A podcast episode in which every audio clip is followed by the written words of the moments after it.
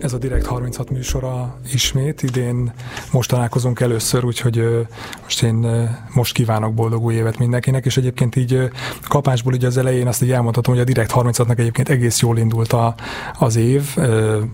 Január 11-én van mindig a, az úgynevezett Somadíjnak az átadása, ez az egyik legrangosabb újságírói díj Magyarországon.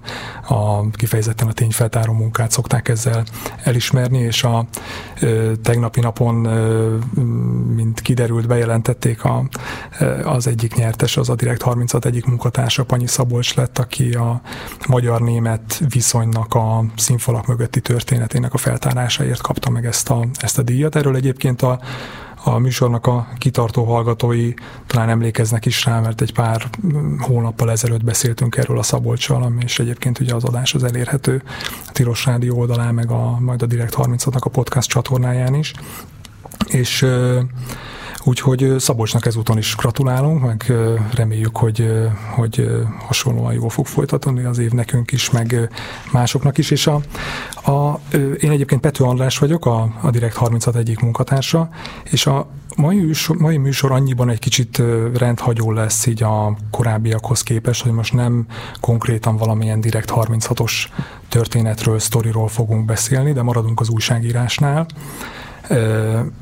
a vendégünk Farkas Zoltán, a HVG újságírója lesz, aki, akinek nem régiben néhány hónappal ezelőtt jelent meg egy könyve, 13 portré, egy gyűjtő arckép csarnokából címen. Ez a könyve, hogy a cím is elég egyértelműen utal rá, 13 portrét tartalmaz, méghozzá olyan emberekről, akik meghatározó szerepet játszottak az elmúlt 30-40 évben Magyarországon. Ott van köztük Simor András, Matolcsi György, Surányi György, de olyan ma már talán kevésbé ismert emberek is, mint Marjai József, egykori MSZMP-s vezető, vagy Hárs István, a Magyar Rádió egykori elnöke, de feltűnik Eszterázi Péter is, illetve olyan ismert újságírók, mint Mester Ákos, vagy a Tarnai Gizella, aki, aki már nincs velünk, 2006-ban hunyt el. Én elmondhatom, hogy én nagyon szerettem ezt a könyvet, szinte együltő helyemben elolvastam karácsonykor, és olyan több rétege is van, hiszen elég sok, sokat meg lehet tudni belőle a rendszerváltás környékének, gazdasági folyamatairól, vagy éppen arról, hogy a szerzőnek milyen személyes, személyes benyomásai vannak a könyvben szereplő emberekről, de engem különösen érdekelt az újságírás része, az, hogy hogyan változott az újságírás szerepe az évtizedek során, és ugyan a könyv nagy része 20-30, akár 40 évvel ezelőtti történésekről szól, mégis úgy éreztem, hogy egy csomó szempontból releváns a, a mostani állapotokra is. Úgyhogy ö, elsősorban erre fogunk fókuszálni így a következő másfél órában, de de persze vehet más irányt is a beszélgetés, főleg, hogyha ti is betelefonáltok a ö, kérdéseitekkel. Tehát itt van a vonalban Farkas Zoltán. Neked hiányzik a rádiózás? Mert nekem egyébként egy kicsit én a neveddel ugye úgy találkoztam, mint ugye a HVG gazdaság vezetője, tehát amikor mondjuk én elkezdtem így közélet iránt érdeklődni, újságot olvasni, akkor nyilván a HVG volt az egyik legfontosabb forrás, és nekem egy valamennyire újdonság volt, hogy te korábban hosszú időt töltöttél a rádiónál. A rádiózás szónak abban az értelmében hiányzik, hogy szeretnék annyi idős lenni, mint amikor szerettem rádiózni.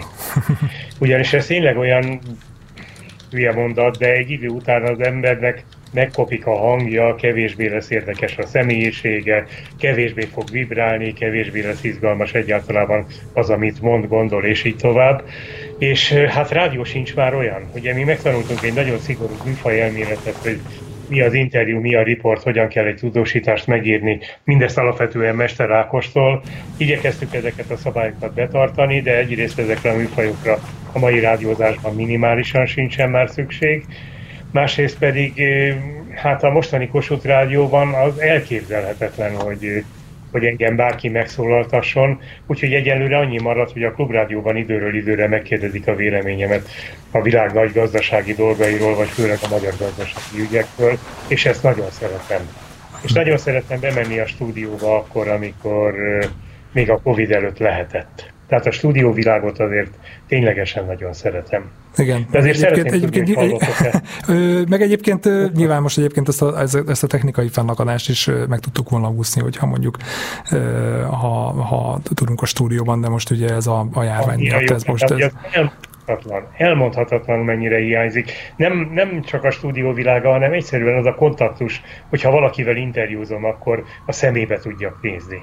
Így van, így van. És egyébként te miért hagytad ott a rádiót? Ez amikor a 90-es évek közepén, második felében történt, ha jól vettem ki a 1999-ben hagytam ott, és azért, mert látszott már, hogy Magyarországon olyan közszolgálati rádiózás, mint amilyet én a BBC-nél tanultam, egy nagyon komoly 6 hetes tanfolyamon, vagy az Egyesült Államokban, ahol három hónapig voltam a rendszerváltás nagyon szerencsés éveiben, hogy olyan Magyarországon nem lesz.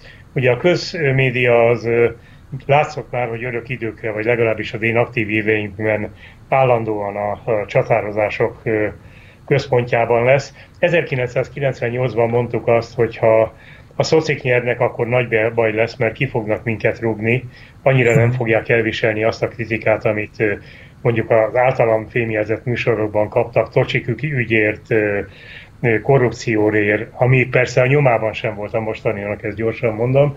Tehát ők biztos, hogy valahogyan el fognak minket tüntetni, ha pedig a Fidesz győz, akkor meg nagyjából másnap vége lesz annak, hogy én rádiózhassam. Annak ellenére, hogy 1996-ban egy hatalmas, monumentális élő adásban, amikor a rádió valamennyidik évfordulóját ünnepeltük, Orbán Viktor írásba adta, hogy tiszteletben tartja az akkori 16 óra függetlenségét és pártatlanságát, de hát tudtuk, hogy ez csak játék. Na most hát az akkor azóta, azóta, nem azóta elég egyértelmű, elég egyértelmű lett. 1998-ban már látszott, hogy ez a Fidesz kormány, ez nem lesz éppen a mi barátunk. Akkor csináltam egyébként az utolsó nagy interjút Orbán Viktorral 1998-ban a, a kormányalakításnál, akkor a Balatonról vezényeltek haza, és mikor én szabadkoztam, hogy bocsánat, farmerben leszek, mert nincs nálam öltöny, akkor a Fidesz akkori sajtósai azt mondták, hogy majd megmagyarázzuk a Viktornak, hogy miért nem öltönyben jelensz meg. És akkor végigfutott a hátamon a hideg, hogy te jó ég, amikor ezeket a fiatal embereket én megismertem, akkor a farmer volt az ünneplőjük. Hogy Orbán Viktor egy fehér farmerben, farmerben ment be az amerikai nagykövetségre, amikor George Bush látogatást tett Magyarországon, és meghívta az ellenzéki vezetőket. És akkor most ők fognak szabadkozni a nevemben, hogy a Balatonról egy egyórás rádióinterjúba a parlamentben nem öltönyben jövök, hanem farmerben. Szóval én akkor meg... már látszott, hogy nagyon más mm. világ lesz. Mm. Én egyébként én 2006-ban készítettem vele az első, meg utolsó ilyen hosszabb interjút, és mondjuk nem, semmiképpen nem tudom, nem, nem védeni akarom, vagy nyilván nem, nem is szorul rá védelemre, de egyébként, ha jól emlékszem, akkor nem vagyok biztos a farmerben, de egyébként ilyen kockásink, tehát ilyen, ilyen lezserebben volt öltözve, az is igaz, hogy ellenzéki év, év, években volt akkor, vagy az ellenzéki oldalon volt akkor. De beszéljünk, egy, beszéljünk a könyvedről, mert végül is ugye ezért hívtalak meg az adásba, hogy ugye hogyan jött egyáltalán ennek a portré könyvnek az ötlete? Úgy, hogy én azt ajánlottam eredetileg a a kiadónak, amiről te beszéltél, hogy látva a magyar média viszonyokat érdekes lenne talán egy könyv. Biztos, hogy nem százezreknek, de legalább néhány száz embernek, hogy hogyan lehetett dolgozni a kádári években. Viszont akkor megjelent egy írása van mozgóvilágban Sárközi Tamásról, és Tönkő Vera, a parkiadó szerkesztője azt mondta, hogy na, ő nem azt kéri, amit én ajánlok, hanem ebből a portréból hogy ennek a portrénak a mintájára szeretne egy kötetet összerakni. Akkor még egy kicsit húzakodtunk, és aztán végignéztem, hogy miket írtam eddig, milyen feljegyzéseim vannak még, amiket eddig nem sikerült megírnom, és úgy gondoltam, hogy ez a portré, ez, egy, ez tulajdonképpen jó ötlet, és valószínűleg több embernek szól, mint hogyha én elkezdeném írni azokat a, a, a sztorikat, amik egy része egyébként bekerült a portrékötetbe. Úgyhogy ahhoz, hogy könyv legyen, ahhoz kellett egy kiadó, kellett egy ragyogó kiadói szerkesztő, kellett az ő gondoskodásuk, és kellett az ő figyelmük. Én egészen máson törtem a fejemet, én úgy gondoltam, hogy írok egy rádiós műfaj elméletet, és a műfaj elméletbe beleágyazva írom meg azokat a történeteket, hogy amikor elég szigorú, közvetlen irányítás alatt áll a média, akkor mi mindent kell tenni azért, hogy mégis épeszűen lehessen dolgozni. Azt hiszem, hogy a parkiadónak meg a Verának igaza volt, hogy ez, ez talán kevésbé érdekes. Akár. Egyébként egyrészt szerintem átjön a könyvből ez, tehát aki mondjuk nyilván én ugye újságíróként ö, olvasom, tehát valószínűleg így érzékenyebb is a, a fülem meg a szemem ezekre a történetekre, de, de szerintem átjöhet másoknak is. És egyébként miért pont ezek az emberek, akik benne vannak a könyvben, tehát miért őket választottad? Ez hozzájuk volt a legtöbb közöm. És vigyázni kellett arra, hogy ugye egyetlen egy történetről szól nagyjából az 1976-tól, amikor én beléptem a Magyar Rádióval mostanáig tartó időszakról, amelyiknek a kulcs eseményei azok ugyanazok. Tehát nem lehet ugyanannyiszor megírni, hogy ki mit csinált ekkor, akkor, amakkor és még amakkor. Tehát a 70-es években, 80-as években, rendszerváltásban, 95-ben, 2000-ben, mostani válság idején is így tovább, hanem valahogy úgy kellett összeszedni a szereplőket, hogy kikhez volt a legtöbb közöm. Na most itt a rádiósoknál nyilvánvaló, hogy egy közvetlen kolléga a Tarnai Gézella, aki nekünk Gabi volt, és Mester Ákos, akitől körülbelül 10 tucat újságíró tanulta ezt a szakmát. Tehát az Ákosnak nem csak az újságírói munkássága vagy a jelenléte az, ami nagyon fontos, hanem az, hogy tulajdonképpen iskolateremtő volt a szónak abban az értelmében, hogy a műfaj elmélet legapróbb részleteig tőle tanultuk meg az újságírást, az ő tanfolyamán végeztünk, aztán amikor ő már ebbe belefáradt, a végén átpasszolta nekem ennek jelentős részét, és én is boldogan tanítottam nagyon sokakat, akik, akik aztán nagyon különböző pályát futottak be, Hollós Jánosból rádiós alelnök lett, Bocskai Zsolt egy ideig a tévéiradónak volt a főszerkesztője, aztán teljesen kiszorult a médiából, nagy Katalin, aki most az Orbán Viktor interjúkat készíti, az én csoportomban kezdte botladozó pályafutását. Úgyhogy, úgyhogy ez volt nagyjából a rádiós része. A közgazdasági része pedig ki kellett emelni azokat, akik valóban befolyásolták az életünket. Sorányi György 1990-től 2000-ig volt, vagy 2001-ig volt az egyik főszereplő, Matolcsi György pedig a napjainkban az, Simar András pedig végigvitte ezt a borzasztó válságot 2008-tól 2013-ig, amíg nagyon csúnyán el nem vált jegybanki elnöki pozíciójától. És hát ott vannak a, a tényleg kimagasló tudósok. Liska Tibor, akinél eredetibb gondolkodót azóta sem láttam, és függetlenül attól, hogy mit gondolok arról, ami, ami az ő eszméiből megvalósítható, vagy nem megvalósítható, hihetetlenül izgalmas személyiség volt. Kornai János, aki szerintem ennek a korszaknak a legnagyobb tudósa. Nem közgazdásza, tudósa. Tehát aki gyakorlatilag az 56-os első publikációjától kezdve mostanáig mindig halálpontosan látta, hogy mi történik ebben az országban, és mindig az, egyben az országban, és mindig a lehető legmagasabb színvonalon fogalmazta meg. A lehető legmagasabb annak szól, hogy talán 80-ig, 82-ig nem mondott ki minden szót egyenes beszéd formájában, de akkor is érzékeltette, és mindenki értette, hogy mit mond. Szóval valahogy így. És egyébként mit szóltak azok a azok a szereplők, vagy ugye hát mondjuk a szereplőknek egy része ugye már nem él, tehát mondjuk esetleg az ő hozzátartozóik, vagy ö, családtagjaik a, azokról, azokhoz a történetekhez, amiket, ö, amiket megírtál. Mert azért így el kell mondani, hogy nem, tehát nem, nem feltétlenül, tehát nem csak pozitív dolgokról van itt szó. Tehát vannak, ugye van egyébként mondjuk az említett Matolcsi Györgyről egy, egy kifejezetten kritikusabb portrét írtál, de egyébként mondjuk a Sárközi Tamás képet is árnyaltad, vagy ott van mondjuk egyébként, akit, akiről ugye nagyon pozitívan beszéltél, ugye Mester Ákos, akiről mondjuk leírtad azt a jelenetet, amikor ők ugye létrejött ugye a 168 óra heti lap, és akkor ott kiderült, volt egy ilyen jelenet, ahol leírod, hogy a, a, ott kiderült, hogy ők lesznek a tulajdonosok, Mester Ákos és Bölcs István, és a, a stábnak, a csapatnak a többi tagja pedig, pedig hát nem, nem, nem kap tulajdonrészt, és maximum ugye bedolgoznak a labba. Tehát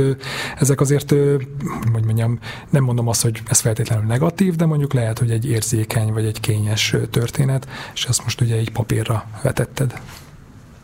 Ez mind nagyon hozzátartozik a történethez. A 168 óra mindjárt azzal, hogy hogy én, én valóban a legbelső körökhöz tartoztam ott, amikor Ákos elment szabadságra, rendszerint én helyettesítettem. Nem azért, mert én voltam az utána következő legjobb rádiós, hanem talán azért, mert én voltam a legfegyelmezettebb. Tehát az Ákos abban biztos lehetett, hogy én nem fogom őt jégre vinni.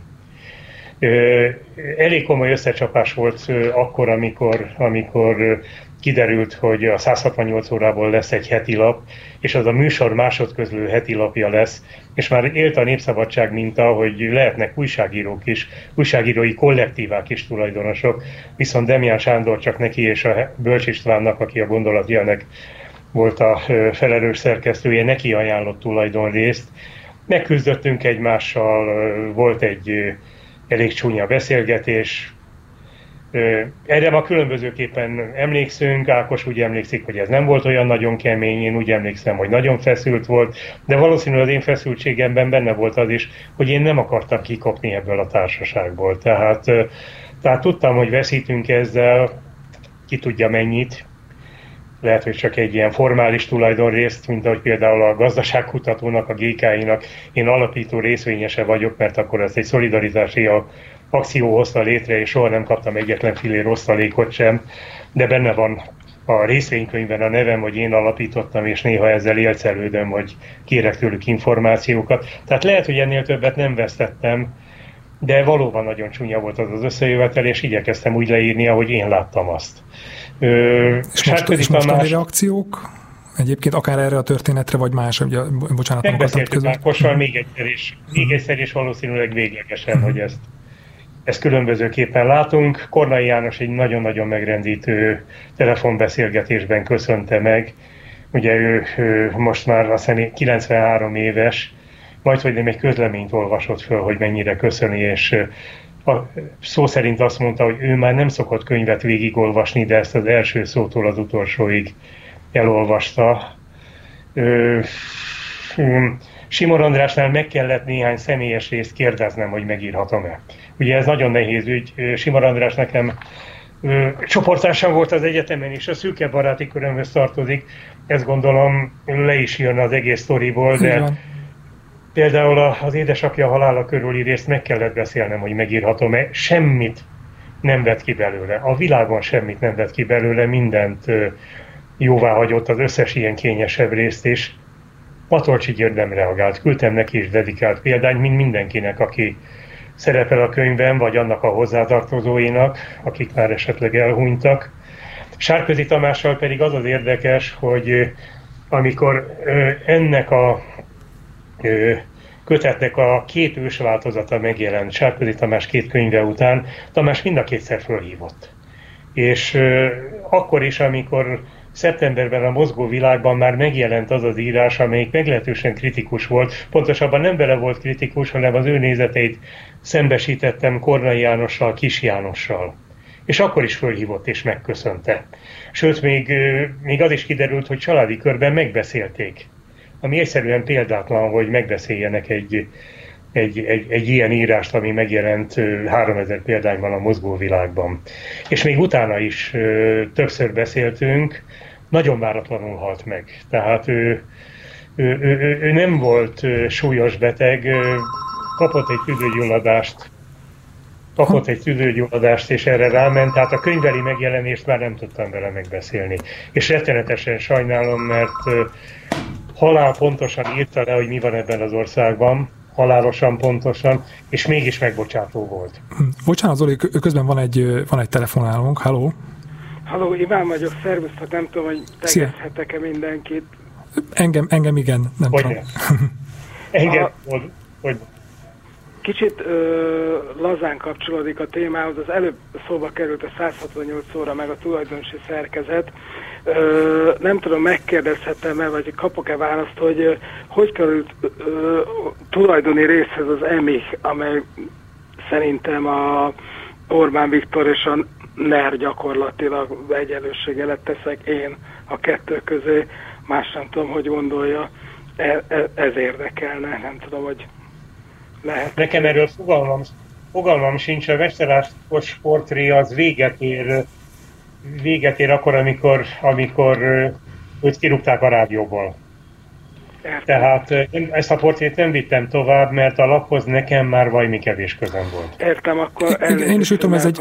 Ja, az semmi gond egyébként, ez egy, ez én is amennyire emlékszem, de én is csak így olvasmányaimból, vagy hát az újságokból, tehát hogy ez egy, ezért ez egy frissebb, frissebb történet, tehát és igen, a Ez egy teljesen friss történet, ugye a Mester Ákos, Mester Ákos tulajdonképpen nem, nem túlságosan szépen tették ott lapátra, és ezt sem beszéltem meg vele soha, hogy pontosan mi történt. tudtam, hogy Utána volt még egy ígéretes változata a 168 órának, két rátermett kollégám Tótákos meg a Krajcár csinálta, voltak benne kifejezetten jó dolgok, és aztán teljesen elvesztettem a fonalat, hogy ott milyen átalakulások történtek. Én egy másik 168 óráról is beszéltem, egy rádióműsorról. Köszönöm szépen. Tehát a Mester Ákos a print változatból ö, rosszá ízzel távozott? Ezt nem is... Szerintem igen. Szerintem igen, de az Ákos hihetetlenül diszkrét és... Ö, ízzel távozott? Ezt nem is... Szerintem igen. Szerintem igen, de az Ákos hihetetlenül diszkrét és ö, semmilyen megjegyzést nem tett arra. Nem nagyon mernék mérget venni rá, hogy teljesen önkéntes volt a, a távozása.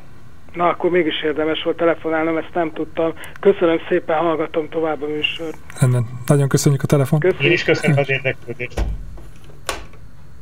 Térjünk vissza a könyvedhez, és ugye mondtad is talán az előbb, hogy az előbbi részben, hogy a, ugye itt a rendszerváltás előtti rádiózás történetéről, nem csak arról, de szóval, hogy onnan ugye nagyon sok, nagyon sok történetet hozol elő, és arra lennék kíváncsi, hogy azt, hogyha így fel tudod idézni, hogy te hogyan élted meg azt, amikor a tehát változott az újságírás is, mondjuk egy rádión belül, hogy mondjuk egyre több mindent meg lehetett le, le lehetett adni, egyre több mindenről lehetett beszélni.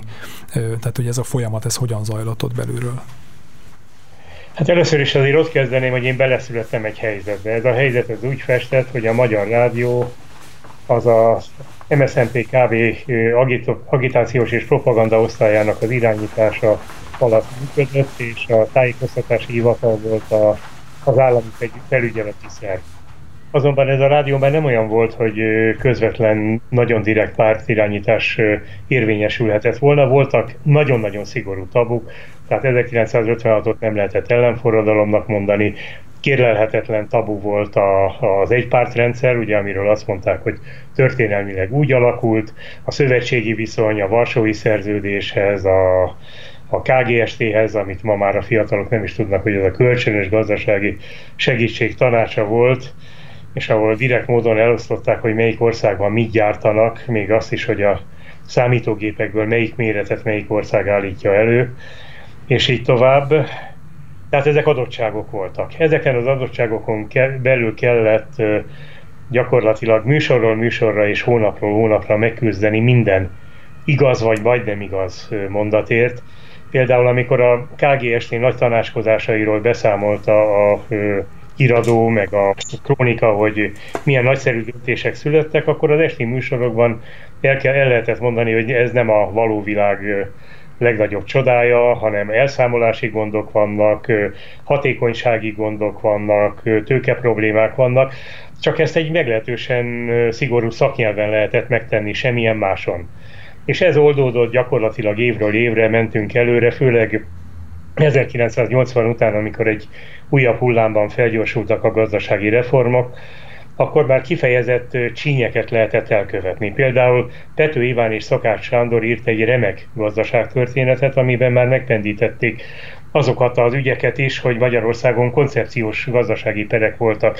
1945 után meg azt is, hogy valójában miért lett olyan csökevényes a 68-as reform, és felidézhették az első igazi reformcikkeket, amikről az akkori hivatásos történetírók említést sem tettek.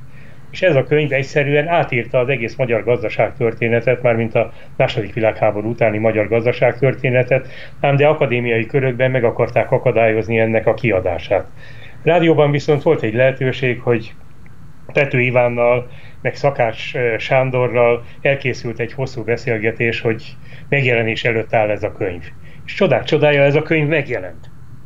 Vagy ö, szintén baj volt azzal, hogy Lengyel László és Csillag István közösen megírta az első kötetét, és ezt csak a Művelt Nép könyvterjesztő vette át. A Művelt Nép ezt a könyvet kizárólag vidéken terjesztette. Az állami könyvterjesztőnek volt az a feladata, hogy Budapesten terjesszen könyveket, és ott valamilyen oknál fogva, nyilván parancsra, ezt a könyvet a 80-as évek idején nem engedték be a boltokba. De lehetett beszélni a szerzőkkel, és meg lehetett kérdezni az állami könyvterjesztővel, hogy hát ezt meg miért nem lehet a fővárosban megvásárolni, és csodák csodája, egy hét múlva megkaptuk az üzenetet, hogy a könyv a boltokba került. Szóval ezek a csintevések, tehát nem azt mondom, hogy ez döntötte meg a rendszer, csak azt mutatom, hogy, hogy voltak, voltak jó lehetőségek, nem mindenütt. Ugye én régebben nagyon nagyon dühös voltam a vonalas kollégákra, bocsánat, azokra a vonalas kollégákra, akik mindig betartottak minden pártustasítást, míg én pártól kívüliként halált megvető bátorsággal küzdöttem az igazmondásért, de ma már azt gondolom, hogy ők vásárolták meg a mi szabadságunkat. Tehát az esti órákban mi azért lehetünk merészek, radikálisabbak, beszélhetünk nyíltabban, mint ők, mert ők elvitték a balhét a hírműsorokban, a hallgatott hírműsorokban, és leadták azt, amit a pártvezetés a rádiózástól elvárt. Uh-huh. Ami ezt hogy értetted, hogy azt hallgatták, és akkor az volt igazából a kirakatban, és akkor ti még mellette tudtatok így dolgozni? A... Hát egy, egy, egy esti műsornak a hallgatottsága volt 3-4 százalék, ez 80 ezerrel szorzandó, tehát 240-300 ezer ember meghallgatott egy késő esti rádióműsort. Gondoljunk bele, a való, világnak ennek a, két, való világot ennek a kétszeresen nézi. A déli krónikának meg volt 20% közeli hallgatottsága. Nyilván más volt a szabadságfoka ennek meg annak. Nyilván máshogyan beszélhettünk itt és ott. Aztán ez oldódott, mert a krónikások, a jó, ügyes, rátermett krónikások jelentős része ott volt a 168 óra stábjában, és vitte át az ott megtanult skilleket a hírműsorokba. Meg voltak nagy, nagy trükkök, ugye, akik klubrádiót hallgatnak, nem ismeretlen a név, Szénási Sándor, volt egy cseh kultúráról szóló műsor, meg kellett emlékezni a csehszlovák, bocsánat, az még csehszlovák volt, hmm. a csehszlovák kultúra nagyszerűségéről. Szénás és annyi megírta annak rendje és módja szerint, hogy mennyire becsüli Krabát, Kunderát és kultúrát. Aztán egy órával később már tudta, hogy kik voltak ebben, ebben említve, hiszen olyan, olyan rettenetek voltak abban az időben, hogy a Kunderának az első regényét, a Tréfát, azt lefordították magyarra, az már a raktárakban volt, majd a magyar csapatok a szovjetekkel együtt bevonultak a baráti Csehszlovákiába rendet tenni, és ez a, ez a könyv ez, ez ott maradt a raktárokban. 1990-ben került a boltokban az a könyv, amit 1967-ben kinyomtattak. Szóval, na mindegy, ez, ez, és ez egyéb... is hozzátartozik a képhez. És egyébként ezt, tehát ezt, ezt így hogy, hogy láttad, tehát, hogy uh, itt inkább uh, uh, itt ilyen egyéni akciókon múlott ez, tehát hogy lehetett tágítani azt a kört, meg a, meg a szabadságot, vagy pedig ott nem, tudom, figyeltétek, hogy az intézményrendszer hogyan változik, és akkor úgy, úgy lehetett előbbre menni. Ez hogyan nézett ki ennek a dinamikája? Én gazdasági újságíró voltam, és ez egy viszonylag, viszonylag szabad terep volt, és állandó forrásban volt és ebből a szempontból mindig, mindig jól jött, hogyha a párton belül is több irányzat volt, tehát mindig volt akinek az írásaival vagy a véleményeivel takarózni lehetett. De ez sem volt mindenre jó. Ugye én 1979-ben voltam először a Nemzetközi Valuta Alap közgyűlésén Belgrádban, egész egyszerűen azért, mert azt mondta a főnököm, hogy ennél közelebb már nem jön a valuta alap, nézzük meg, hogy mi történik ott. akkor a Magyar Nemzeti Bankban fölkészítettek arra, hogy mi történik ott majd bagár a közgyűlésen, tehát mikre kell figyelni, milyen eseményekre, mert mondták, Magyarország előbb-utóbb csatlakozni fog az IMF-hez. Na, ez 1980-ban egy pénzügyi csőddel fenyegető igazi mély válság után be is következett. Magyarország 1981. november 4-én felvételét kérte a valuta alaphoz. Ez megjelent, én a reptéren voltam éppen, a Daily News és a Najeste Nachrichten kétnyelvű angol-magyar jelenhet meg, erről az egészről beszélni nem lehet. Aztán ez sokáig így volt, én meg kiártam a főnökeimnél azt, hogy engem kiadtak a Magyar Nemzeti Banknak egy hónapra, hogy megnézem, hogy hogyan csatlakozott, milyen feltételekkel Magyarország az IMF-hez, a Világbankhoz, mit jelent a csatlakozás, milyen kölcsönökre számíthatunk, mit vettünk igénybe, stb. stb. Tehát az összes olyan dolgot megnézhettem, amiről nem készíthettem rádióműsort. Írtam viszont egy olyan összeállítást, hogy a, a, a világon milyen szerepet tölt be az IMF, illetőleg a lengyelországi IMF csatlakozásról, és mindenfajta dologgal igyekeztem minden fórumon körülírni azt, hogy erről tudni lehessen valamit. Aztán 1975-ben elköszönt Lázár György miniszterelnök, jött Grósz Károly, és onnantól kezdve az összes 1979 és 85 között összegyűlt anyagot ragyogóan tudtam már használni. Uh-huh. Szóval kellett hozzá képes beszéd, kellett hozzá utalás, kellett hozzá szaksajtó, kellett hozzá esti műsorokban nyílt célzás és, és, és, és minden alkalommal megmagyarázni az összes létezhető rádiós főnöknek, akik egyébként nagyon együttműködék voltak, vagy legalábbis a többségük az volt, hogy ez fontos, hogy ezekről beszélni kell. És értették, hogy erről beszélni kell. Most tényleg nevetséges a dolog, de ha belegondolok arra, hogy a közrádióban tényhíreket hallgatnak el, hát ehhez képest mi legalább azt nem, vagy abban az időben az nem volt kérdés, hogy tényhírt nem hallgatunk el. Szóval, na mindegy, elnézést, ez megint nem, arról nem, nem, egyébként, szóval... egyébként szeretnék erről beszélni, csak még egy, mert előtte még egy, gondoltam, hogy kitérhetünk egy nem ismertem, meg keveset hallottam róla. A Hárs István, aki a rádió elnöke volt sokáig, és egy nagyon érdekes portrét írtál róla. Ugye ő egyrészt egy, az kiderül, hogy ő egy, hát ő egy hithű kommunista volt, tehát része volt annak a rendszernek, de közben meg ő azért egy ilyen pozitívabb képet festettél róla, tehát úgy tűnt, hogy azért ő, ő sokszor itt tartotta a hátát, értetek, meg, meg mondjuk engedett olyan dolgokat, amiért aztán ő mondjuk lehet, hogy kapott a fejére, hogy, hogy mi volt az ő motivációja ebben? Az, hogy mi volt a motivációja, azt voltak éppen nem tudom, máig sem tudom.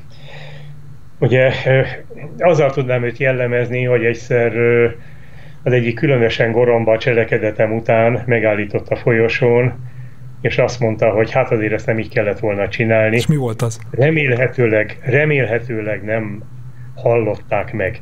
Ez 1982-ben történt, ugye én alapvetően azért gazdasági pénzügyi újságíró vagyok, amikor Magyarország nem kapott már új hitelt, és az összeomlás szélén volt az ország, kim voltam Nagy-Britániában, az ottani ö, egyik sztárújságíróval, Samuel Brittennel, aki egy enciklopédikus tudású publicistája volt a Fin Times-nak, vele készítettem interjút, aki elmondta, hogy a közép-kelet-európai rendszer csinált egy szükségállapotot Lengyelországba, az összeomlás szélén van a Szovjetunió, kiderült, hogy a Szovjetunió nem fogja tartani a hátát a, a csatós államokért, nem fog pénzügyi esernyőt tartani a fejük fölé, ebben a térségben egymást fogják érteni a csődök. Nyugat-európai bankok nem fognak kockáztatni, és nem fognak pénzt adni ezeknek az országoknak. Ezt lehoztuk így, nagyjából így, ahogy mondom, tehát uh-huh. kertelés nélkül, amiről Hárs Istvánnak az volt a véleménye, hogy ez rendben van, de miért nem tettem hozzá legalább egy magyar vagy egy szovjet szakértőt. És utána befejezte a ledorongolásomat, ami nagyon baráti hangulatú volt, hogy reméljük, hogy ezt mások nem hallották meg. És Tehát a rádiósok döntő hmm. nem, nem, nem, nem volt utána már letolás, hmm. nem hallották meg, nem hírműsorban ment. Vasárnap ment egyébként elég jó időben, tehát vasárnap délutáni műsorsáv van. Csak azt akarom jelezni, hogy, hogy velünk volt. Tehát Ugye ez egy rejtőjenői mondat, amikor a Szaharában vonulnak és menetelnek, és egymás után halnak meg a, meg a szereplők, a Tropauer hűmért is beleértve, akkor ez egy kulcsmondat volt, hogy szerettük, mert velünk volt. Uh-huh. És valami, ezt ér, valami ilyesmit éreztünk mindig Hárs Istvánnal kapcsolatban is, hogy, hogy tulajdonképpen igyekezett tágítani a határokat, és amiről ma már nem nagyon szoktak megemlékezni, pedig óriási dolog volt, hogy hihetetlen mennyiségű értékes kultúrát és zenét közvetített a Magyar Rádió. Hát az, hogy létrejött egy Bartók Rádió, az csoda. Ugye annak ellenére, hogy 10-20 ezer főre csökkent a hallgatottsága, amikor én már eljöttem a, a Magyar Rádióból, de az, hogy én, én úgy ismerkedtem meg a Magyar Rádió irodalmi szerk. A magyar tanárom fölhívta a figyelmét, hogy figyelmünket, hogy lesz egy Ionescu dráma a Magyar Rádió késő éjszakai műsorában. Ionescu nevét akkor hallottam először, és azt is, hogy a Magyar Rádió ilyeneket közvetít. Úgyhogy nyilvánvalóan, hogyha az akkori szamizdat világ mércéjével mérve ítélik, ítéljük meg akár az én működésemet, akár a bármelyik kortársam működését, akár a Magyar Rádió működését, nem versenyképes az egyenes beszéddel. Tényleg nem versenyképes vele.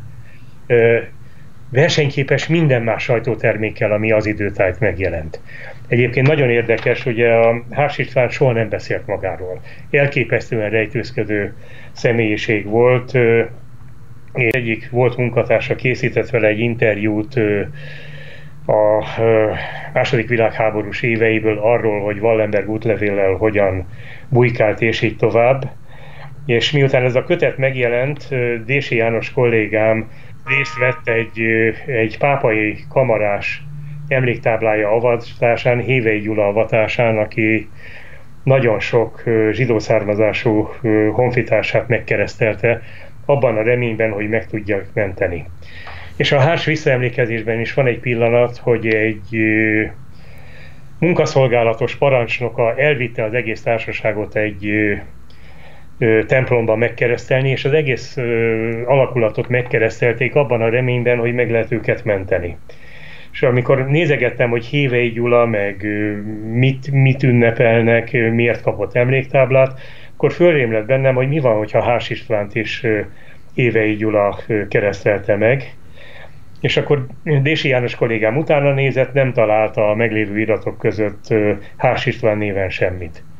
Na most ekkor tudtam meg Hás István lányától, hogy az eredeti neve Heks István volt, 1945 után vette fel a Hás István nevet, és most újra kezdjük a nyomozást, hogy Heks István vajon ott volt-e a megkereszteltek között.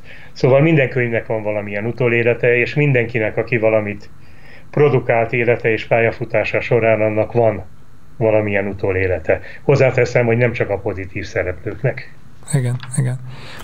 És az, amit az előbb már így megpendítettél, hogy, tehát, hogy, hogy milyen tanulságai vannak a, tehát annak az időszaknak így a, a mostanira, mert ugye hát sajnos ugye eljutottunk oda, hogy a, igazából én nem is nagyon szeretem közmédiának hívni, mert ugye, vagy közszolgálati médiának főleg nem, mert ugye, ugye az állami média vagy kormánymédia ugye egyértelmű lényegében ugye propagandát ö, ö, sugároz, hogy ö, hát nem tudom, akik tehát milyen tanulságai vannak erre a mostani helyzetre, a, a, annak, amit te átéltél, nem tudom, hogy például azért azt tudjuk, ugye a Szabad Európán ban Szabad Európán, mert ugye igazából ugye most már weboldalként tért, tért vissza, ott ugye van egy cikk sorozat, amiből azért kiderül, hogy vannak ott is azért többen a, az állami médiában, akik amúgy nem értenek egyet azzal, ami ott zajlik, de nem tudom, hogy ő nekik mondjuk mit mondanál, hogy mondjuk hogyan érdemes kell viselkedni ebben a helyzetben. Hát nem tudom megmondani, hogy hogy kell viselkedni, mert ez, az, ez a helyzet semmiből nem analóg ahhoz, hogy, ahogy mi dolgoztunk.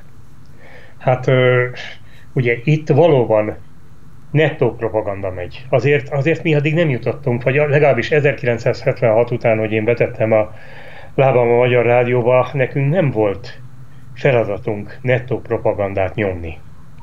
Szóval ez, ez, ez óriási nagy különbség, valószínű, hogy, hogy nem is lettem volna képes és, és hajlandó rá. Tehát természetesen nekem a fejemre lehet olvasni olyan mondatokat és olyan fogalmakat, amelyek teljesen beleilleszthetők annak a korszaknak a narratívájába, nem lógtam ki belőle, de hát nem kellett azt mondani, amit, amit nem akartam. Azt is a szememre lehet vetni, hogy sok mindent nem láttam, mert mert nem nagyon látszott, nem volt evidens. Tehát az, hogy annak Mire a rendszernek a, annak, hogy annak a rendszernek a hiány, a szükségszerű kelléke és a hiánygazdaságból egy szocialista tervgazdaság nem tud kikeveredni, és az a fő törvényszerűsége, azt egészen 1980-ig, amíg Kornány János ezt meg nem írta, addig, addig, addig nem volt evidencia. Addig nem volt evidencia, és Kornei János sem úgy írta meg, hogy ebben a rendszerben nincsen vállalkozói szabadság, és ezért, ezért van hiány, hanem szépen levezette azt, hogy hogyan telepszik rá az állam arra a pici kis magánszférára, és vannak fokozatok Lengyelországban, ugye, amin gúnyolódtunk, hogy a húsból csak a kabátok lógnak, nem a, nem a comb meg a tarja, és a Magyarországon, amelyik büszkélkedett azzal még Margaret Thatchernek is, hogy Közép-Európa éléskamrája, és mindent lehet kapni. Szóval voltak fokozatok, mindenfajta voltam a Szovjetunióban többször is, láttam, hogy van, van ennél cudarabb világ is, de az, hogy ez egy törvényszerűség, az egészen addig, amíg mások ki nem mondták helyettem, nem tudtam. az újságírói munka ott kezdődik, hogy akkor el kell kezdeni agitálni Kornai Jánost arra, hogy ne csak egy szakkönyv legyen a hiány, hanem adjon belőle interjút. És mhm. Kornai János adott interjút, és igaz ugyan, hogy ez is csak az esti műsorsában, de 20 percben elmondta azt, amit én most 5 percben itt mhm. összeadnak. Van egy újabb telefonhívásunk, halló? Üdvözlöm, én Hegedűs Sanikó vagyok, a Netrix.hu rögzített vonaláron. Sándor Péter néven kértek vissza hívást tőlünk, miben tudok segíteni? Ö, ezt most szerintem téves, mi egy rádióműsorban vagyunk, hogy akkor viszont hallásra. Uh-huh. Viszont hallásra. Ilyen Már volt egy, közgáz, volt egy közgázos évfolyamtársam, akit Sándor Péternek hívnak, úgyhogy na mindegy. Na, hát igen, ilyen is megtörténhet egy élőadásban. Van egy történet, egy epizód, amit leírsz a könyvben, ami így nagyon megragad bennem, hogy amikor, ha jól értem, akkor ez már valamikor ugye a rendszerváltás környékén lehet, hogy utána történt, hogy a mm, Szente Péter, ha jól emlékszem a nevére, ugye a BBC magyar adásának eljut, mármint a Szentével, és ő erre ő visszakérdezett, hogy miről, és aztán talán valahogy úgy fogalmaztál a könyvben, hogy ezután nem erőltetted azt az interjút, hogy ott ez mi történt ott pontosan, hogy ez mi, mi, mi, mit, mit jelentett ez a miről kérdeznéd? Szente Péter akkor eljött a Magyar Rádióhoz és a közszolgálatiságról beszélt, közel már, vagy talán túl is a rendszerváltáson, nem tudom pontosan felidint 6-6 újságírót a Magyar Rádióból, köztük engem is, hogy megtanuljuk, hogy milyen az igazi közszolgálat. Igazad volt, amikor azt mondtad, hogy ami most megy, az nem közszolgálat, ez valódi állami, sőt pártpropaganda, amit mi közszolgálat helyett megkapunk. 80 milliárd forint közpénzből minden évben, sőt, ha jól emlékszem, akkor a jövő évi költségvetésben még ennél is többből, több mint 90 milliárdból. És ott ugye dolognak nagyjából az a lényege, hogy talán 1926-ban parlamenti pártok megállapodtak abban, hogy független lesz a, a közmédia, már csak azért is, mert mindenki hatalomra kerülhet. Tehát, hogy hogy mindenki azonos teret kapjon. És Ákos elég harcias volt. Elég harcias volt. Ugye akkor nagyjából két felfogás uralkodott a, a környezetünkben. Az egyik az az volt, hogy nem az egyes műsoroknak, hanem a rádió egészének kell, kell kiegyensúlyozottnak lennie. Tehát, hogyha a vasárnapi újság elhajlik népnemzeti irányba, akkor a nála valamelyest kisebb ö, ö, terjedelemben megszólaló 168 óra hadd vegyen föl egy teljesen liberális attitűdöt, és a rádió egésze tükrözön, tükrözze a vélemények sokszínűségét, és, és legyen valóban olyan, hogy mindenki mindenkinek az álláspontja megszólalhasson benne, és mindenki megtalálja a saját műsorát. A másik felfogás pedig az volt, hogy műsoronként is kiegyensúlyozottnak kell lennie, és itt is kétfelé ágazott a dolog, hogy ha mondjuk egy, egy nekünk nem tetsző politikus hatalmasat hazudik, akkor lehet-e azt mondani, hogy az úgy, ahogy van hazugság, vagy be kell tartani azt a szigorú kimértséget, hogy csak egy másik politikus, aki mondjuk igazat mond, az mondhatja el, hogy az hazugság. Tehát különböző fokozatai voltak a közszolgálatiságnak, és a Mester Ákos bizony nem nagyon akarta magára venni a műsoronkénti kiegyensúlyozottság szabályát. Amikor ő elment a Magyar Rádióból, és 1996-ban elfogadták a médiatörvényt, én, mint rendes BBC nevelkedett szerkesztő, én ö, visszahoztam a, a műsoron belüli uh-huh. hallgattassék meg a másik fél év, tehát a méltányosság elvét, amit Amerikában úgy hívnak, hogy a méltányosság elve, ö, hogy minden, minden, ö, ér, minden érintett minden ügyről beszélhessen, sikerült elveszteni a korab, korábbi 168 óra hallgatóinak a felét. Úgyhogy ö, Úgyhogy kicsit elstébelkedtem ezt a dolgot valószínűleg, főleg a mai nézőpontból megítélve, nem nagyon sokan tették meg azt, hogy valóban betartották a 96-os média törvénynek a szellemiségét, de nyerni nem lehetett vele, mert valahogy akkor is már még nem, tud, nem ismertük ezt a fogalmat, hogy buborék, de hát mindenki jobban érezte magát a saját buborékában, mint egy egy valóban közszolgáltatást nyújtó közszolgálati rádió műsor közelében. De amúgy te egyébként személyesen te amellett voltál, hogy, hogy ö, jó lett volna a kezdetek a minden műsorban kiegyensúlyozottságra törekvő hozzáállást folytatni? Hát az általán felügyelt műsorokban többé-kevésbé így ment. Ugye a én ifjú kollégáim Bocskai Zsolt és Szörényi Péter találták ki a parlamenti ütközőt, amely kifejezetten erről szólt, hogy a kormánypárt és az ellenzék egyik, egy-egy prominense beszélte meg az éppen aktuálisan legfontosabb ügyeket, és benyújtott törvényjavaslatokat. Hát hol van, hol van ettől ma Magyarországon bármelyik műsorra a Magyar Rádiónak vagy a Magyar Televíziónak. És, és tényleg, tehát az hogy, az, hogy csak akkor nem beszélt az ellenérdekű fél, ha valamilyen oknál fogva nem akart beszélni. Ja, volt, volt olyan, olyan esetem, hát máig, máig felejthetetlen, 1995-ben egy bizonyos radikális pénzügyminiszter Bokros Lajos megvádolták azzal, hogy néhány hónappal korábban a Budapest Bank elnökeként 12 milliárd forinttal fölemelték a Budapest Bank alaptőkéjét, és utána 12 milliárdért privatizálták a Budapest Bankot a General Electricnek. Ugye a, a támadófélt úgy hívták, hogy Kósa Lajos, a Fidesz sikeres debreceni polgármestere és későbbi ezernyi pozíciót betöltő vezető politikusa. Össze lehetett ülteni Bokros Lajost és Kósa Lajost. A beszélgetés a következőképpen zajlott. Bokros mondta, hogy nem 12 milliárdért, vagy 12 milliárdért... Bocsánat, ö... közben van egy hallgatónk, bekapcsolom, hogyha nem gond, jó? Jó. Halló? Halló? Uh, úgy néz ki, hogy uh, senki, úgyhogy akkor bocsánat, ne arra úgy, hogy félbe, félbe szakítottam. semmi gond, csak a Bokros Lajos azt mondta, hogy 12 milliárdért tőkősítették, 12 milliárdért alattátok, ezért felelned kell. Bokros Lajos elmondta, hogy 12 milliárddal feltőkésítették szemben a Magyar Hitelbankot, amelyet 100 milliárddal, és nem 12 milliárdért adtuk el, hanem 12 milliárdos tőkeemelést hajtott végre a General Electric. Tőkeemeléses privatizáció volt. De akkor is 12 milliárdért föltőkésítették után. Majd Bokros Lajos megszólalt képviselő úr különbséget tud tenni eladás és tőkeemelés között. És akkor nagy csend volt a stúdióban. Szóval azért mondom, hogy, hogy akkor, akkor, akkor, akkor csodák történtek, csak a hallgatók mégis kevésbé szerették ezeket az egyszeri csodákat, mint, mint viszont hallani a saját véleményüket. Mm-hmm. A, azt említettem ehhez kurzusokra. Egyébként ezt megkérdezhetem, hogy az a, a, a világszolgálat, a World Service-hez mentetek, a, jártál a Bush House-ba, Londonban?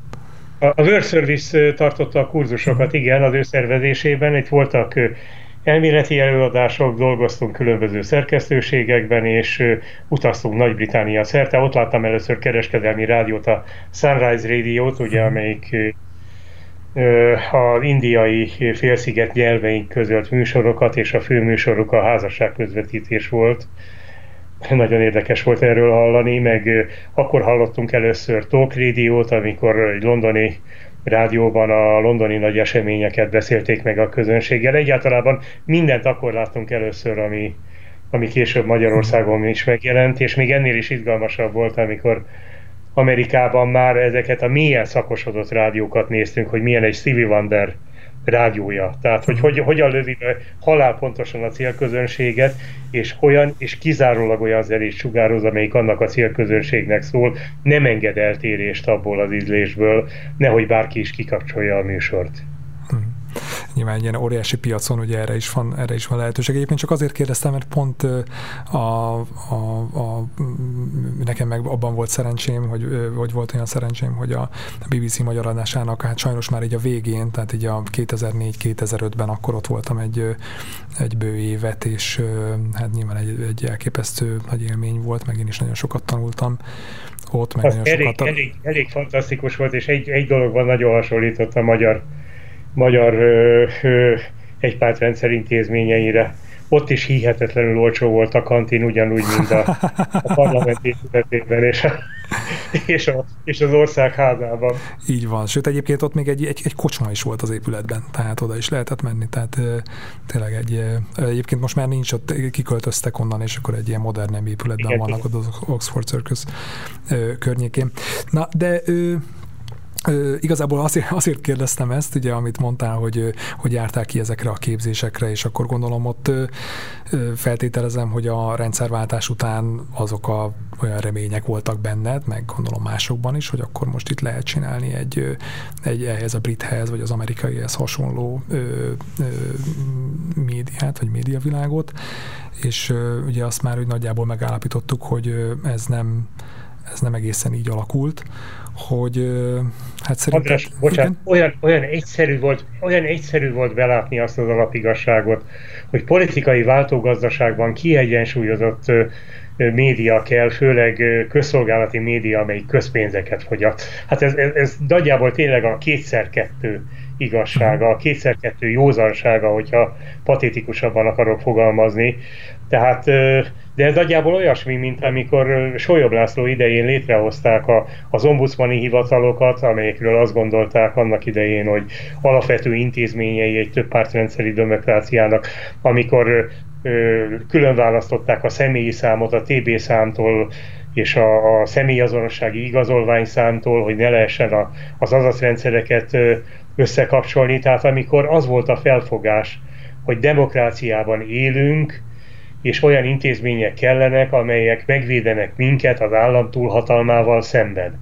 Ennek az igazság csoportnak vagy csomagnak a része volt az, hogy a közpénzekből föntartott rádiózás, televíziózás csak közszolgálati lett. Volt egyébként külön vélemény, mert egy bizonyos Orbán Viktor a médiatörvény vitája körül azt mondta, hogy a legegyszerűbb megoldás, hogyha a Kossuth az egyik, a kormányi, a Petőfi az ellenkező, az ellenzéki, a TV1, a kormányi, a TV2 az ellenzéki. Tehát voltak már akkor is másmilyen mhm. felfogások is. Egymással viharos vitákat lefolytató pártok, még az MDF meg az SDS is egyetértett abban, hogy, hogy közszolgálati legyen a közpénzekből föntartott médium. És szerinted itt hol csúsztak el a dolgok? Tehát most nem csak a, és ne, nem, beszéltünk a közszolgálati médiáról, vagy közmédiáról is, de mondjuk nem csak arról, ugye az látszik, hogy a, általában a, a, a média, az újságírás sincsen különösebben jobb helyzetben, és tudom, hogy mondjuk ez egy óriási téma, meg több évtizedről van szó, de, de mondjuk nem tudom, hogy te hogy látod, hogy milyen hibák történtek, vagy ez egyértelműen a politikának a hibája, vagy mondjuk a szakma újságírók is követtek el hibákat? Hát ha ezt tudnám, akkor, akkor, akkor másról szólna a könyv. Uh-huh. Most egy hülye mondat, mert ugye azért, ha úgy veszük, azért ennyire sztoris a könyv, minden részei, tehát a közgazdasági részei is szerintem az meglehetősen sztorisak. Azért ennyire sztorisak, mert nem tudom eszészerűen megérteni, hogy, hogy mi történt. Azt meg tudom mondani, hogy a 2010 óta a kétharmad tényéből ez következik. Ugye van egy mondat a könyvben, talán Maria Józseffel kapcsolatban írom le, hogy ha valaki hatalmon van, és ezt ugye én nem Orbán Viktorra mondtam, hanem az akkori viszonyokra. Egyébként annak idején nem tettek meg mindent, mert bármilyen furcsa is, de még valamilyen módon az egypártrendszer idején is működtek fékek és ellensúlyok. Soha nem felejtem el, a közgazdasági egyetemen első éves voltam, amikor egy nagy jogtudós családi professzor, aki azt hiszem a szőnyit védte a rajtperben, és utána került tudományos pályára, azt tartott egy hatalmas előadást a polgári demokráciák és a szocialista demokrácia működési rendjéről. És ott végigvitte azt, hogy papírforma szerint milyen demokratikus fékek vannak a pártrendszerben. Ugye egyrészt van a demokratikus centralizmus, másrészt annak a szava érvényesül, akit a legalsó pártszervezettől felfelé folyamatosan megválasztanak. És, és, és mondok, egy, egy, egy demokráciához semmilyen módon nem köthető tényt. Kádár János az olyan fontos ügyeket, mint Magyarország nemzetközi valóta alaphoz történő csatlakozása, bevitte a PB és a KB elé, és ott voltak ellenzők szép számmal. Nem, nem hiszem el, hogy Kádár Jánossal szemben egy ilyen tényt le lehetett volna szavazni, de nem egy személyben döntötte el. Na mindegy, csak azt akarom ezzel mondani, hogy hogy 1990 után Sárközi Tamás fogalmi rendjével élve Magyarország szuperliberális államot épített, a liberális intézmények mindegyikét meghonosította, egyebek mellett egy óriási jogtudós bizony a Sólyom László útmutatása, irányítása, alkotmánybírósági ténykedése, áldásos közreműködésével. Nincs gúny abban, hogy áldásos közreműködésével. Az egy nagyon szép, tiszta rendszer volt. Sárközi ez azt mondja, hogy nem egyezett a magyar tradíciókkal. Én nem tudom megmondani, mert nem vagyok nemesi származású, és nem voltak sem kommunista őseim sem, hogy a másik világot valamennyire le tudnám képezni. Én nem tudom, hogy mi egyezik a magyar tradíciókkal, mi nem, csak azt tudom, hogy az szép volt, jó volt, igaz volt abban is voltak korrupciók, abban is nyúltak le pénzeket, abban is vittek ebbe aktatáskával milliókat az egyik helyről a másikra, hát milliókat, ez most nagyon fontos, hogy nem milliárdokat és nem százmillió. Hát azért a Tocsik ügybe csak belebukott az MSP, de azért a 168 óra, nem, az akkor már nem volt, akkor 16 óra, 16 órában a Tocsik ügy felelőse, a Dacs Tamás úgy járt be, mint ahogy ma a fideszesek járnak a, a, a saját televíziójukban, mert ő vitte az ügyeket, tőle jöttek az információk. Szóval Szóval, hogy min múlott, hol siklott ki, azon siklott ki, hogy a választók úgy döntöttek, hogy nem a liberekkel, hanem azokat, amelyeknek a gondolatköre közelebb állt az ő hitvilágukhoz. Bocsánat, nem tudom, nem tudom ennél árnyaltabban megfogalmazni. Ebben minden, minden más az, az szerintem, szerintem apró epizód, és végig lehet vinni epizódról epizódra, hogy mi miért történt. Nem vagyok ennek nagy mestere érzéseim van. A, egyébként még így a, az újságírói szerep, nem tudom, hogy az, az, az, az hogyan változott. Nekem az ö, ilyen, ö, tényleg ilyen lefegyverző őszinteséggel írsz arról, hogy a, ö, akár a saját te esetedben is, hogy ö, a, mm, mondjuk ugye ott Matolcsi Györgyről szóló portréban, hogy ott volt egy időszak, még nagyon így a rendszerváltás környékén, amikor egyfajta egy ilyen, az nem tudom mennyire volt formális vagy informális, de egy volt egy ilyen tanácsadó, sajtó tanácsadó stáb mellette, amiben te is, te is benne voltál, vagy ugye írtad, nem tudom, Tarnói Gizelláról, hogy lényegében üzleti tevékenységet is folytatott így közben, hogy ez, ez, ez mennyire volt mondjam, ez akkor ez egy ilyen természetes dolog volt, vagy nem tudom, nem szálazódtak még szét így az újságírói szerepnek a korlátai, vagy hogyan, hogyan történt ez?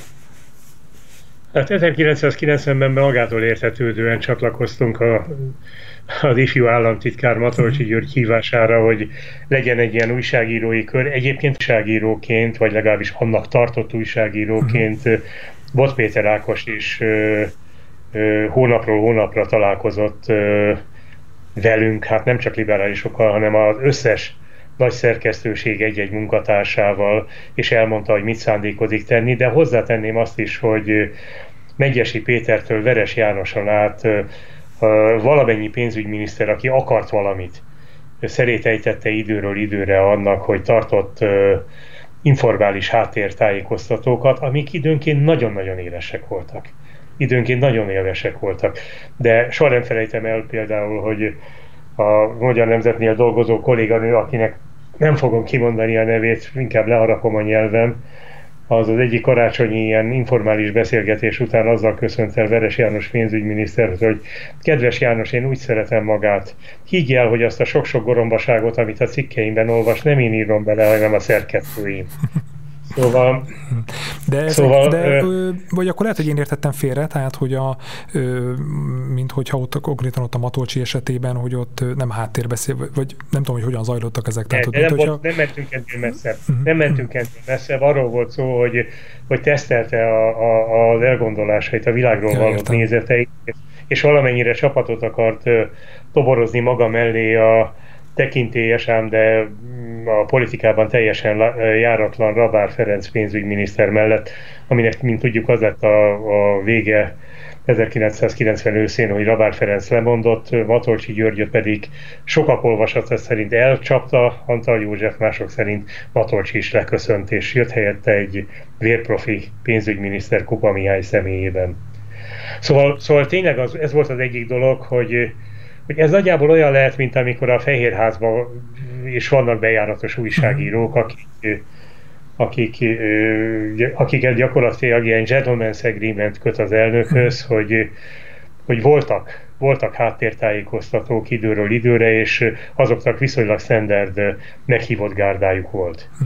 Hmm. Más dolog az újságírói vállalkozás, az szerintem, ha valaki a közszolgálati rádióban, televízióban dolgozik és média vállalkozása van, az tökéletesen összeférhetetlen, de ez 1996-ig nem volt tilos.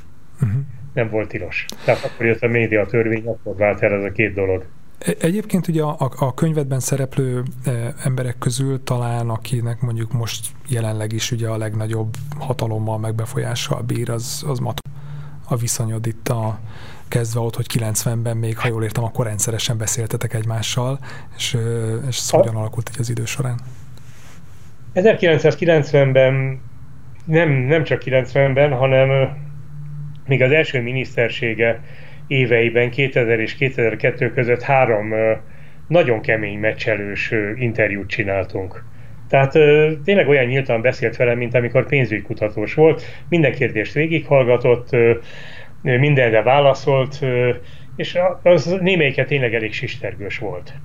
Írott változatban ezek soha nem tudnak annyira sisteregni, mint a, a, a mint hogyha ez rádiós mhm. interjú lett volna, de jóvá hagyta a saját válaszait. Tehát nem másította meg utóbb, amit mondott, és nem írta át a kérdéseimet, ugye, amire mindenkivel együtt allergiás vagyok, mert a riportalany nem nyúlhat bele a kérdésbe, semmilyen módon Na mindegy, tehát a, azok, hát jó azok esetben ugye ilyen... válaszban sem, de igen, ez egy sajnos ez egy ilyen nagyon rossz gyakorlat ugye a magyar sajtóban, hogy sokszor az interjú, interjú alanyok azt gondolják, hogy na majd utólag átírják, meg átírhatják. Sajnos külföld, külföldön is, amikor 2010-ben a Marek Belkával, a Magyarországért felelős IMF országcsoport vezetőjével interjúztam, akkor, amikor Magyarország ugye IMF hitelt futtatott, az interjúnak a magyar változatát vissza kellett fordítani angolra, és be kellett nyújtani jóváhagyásra. Tehát ez a, uh-huh. az idézeteket, a quotation jóváhagyatni a pácienssel, ez, ez sajnos az angol száz világban is Igen, egyre jobban. Uh-huh. De visszatérve erre a dologra, Matolcsival 2010 és 12 között, 2000 és 2002 között ilyen csipkelődős jó viszonyban voltunk. A, ö, utána, amikor ellenzékben volt, akkor sokáig ö, eljárogattam olyan eseményekre, ahol ő is föltűnt, és egyre távolabb kerültünk egymástól. Utoljára akkor kértem tőle interjút, amikor már a 2008-as összeomlás közeli állapotban a Gyurcsány Ferenc meghirdette a gazdasági csúcsot és ott minden pártvezető, vagy akit a pártvezető megbízott, tartott egy monológot, és elég érdekes dolgokat mondott. Utána kértem tőle interjút, erre nem válaszolt, most pedig, ja igen, 2010-ben ö, akkor már nemzetgazdasági miniszter volt, akkor a 2011. januári számban írtam a HVG-ben egy elég kritikus cikket a dolgok állásáról, amire a hvg.hu-n mérhetetlenül hosszú terjedelemben válaszol, de a hvg.hu megengedte a viszontválaszomat, aztán ő is válaszolt, és miután abban is voltak nem igaz mondatok, még egyszer megengedték, hogy válaszoljak. A nem igaz mondatok arra vonatkoztak, hogy ő váltig állította, hogy a, a magányugdíjpénztári vagyon teljes egészében államadóság csökkentésre és nyugdíjfizetésre ment el. Én pedig, mint aki végigkövetem a költségvetési vitát, pontosan tudtam, hogy annak egy részét beforgatták a 2011-es költségvetésbe. Ténykérdés volt. Ebből adódóan egy ilyen négyfordulós vitába bonyolultunk egymással, meghagyták nekem az utolsó szó jogát a hvg.hu-s mhm. kollégák, akik akkor messze voltak a HVG szerkesztőségétől, nagy megtiszteltetés volt ez, és ezzel gyakorlatilag meg, megszűnt köztünk a, a párbeszéd. Hmm. Küldtem neki könyvet Igen, azt, igen, azt, igen, azt mondtad, tehát, hogy megvan. Hát igen, akár ez a, ez a történet is szerintem nagyon sokat elmond az elmúlt uh, 20-30 évről. Uh, lejárt az időnk, uh, Zoli, nagyon szépen köszönöm, hogy elfogadtad a meghívásunkat, ez a direkt Én 30 köszönöm, hogy fölkeltettem az érdeklődést, és hogy ennyi időt rám szálltál. Ugye ez, ez lenne jó, hogyha egyszer-egyszer lehetne nyilvánosan beszélni közönség előtt erről, média szakokon, és nem tudom én mi, de hát ezt vágta kettébe a Covid. igen, de legalább így meg tudtuk oldani. Köszönöm szépen még egyszer, tehát Farkas Zoltán volt a vendégünk, nemrég jelent meg a, egy könyve, 13 portré gyűjtő arckép csarnokából címmel. Nagyon szépen köszönöm, és akkor két hét múlva találkozunk újra itt a Tilos Rádióban.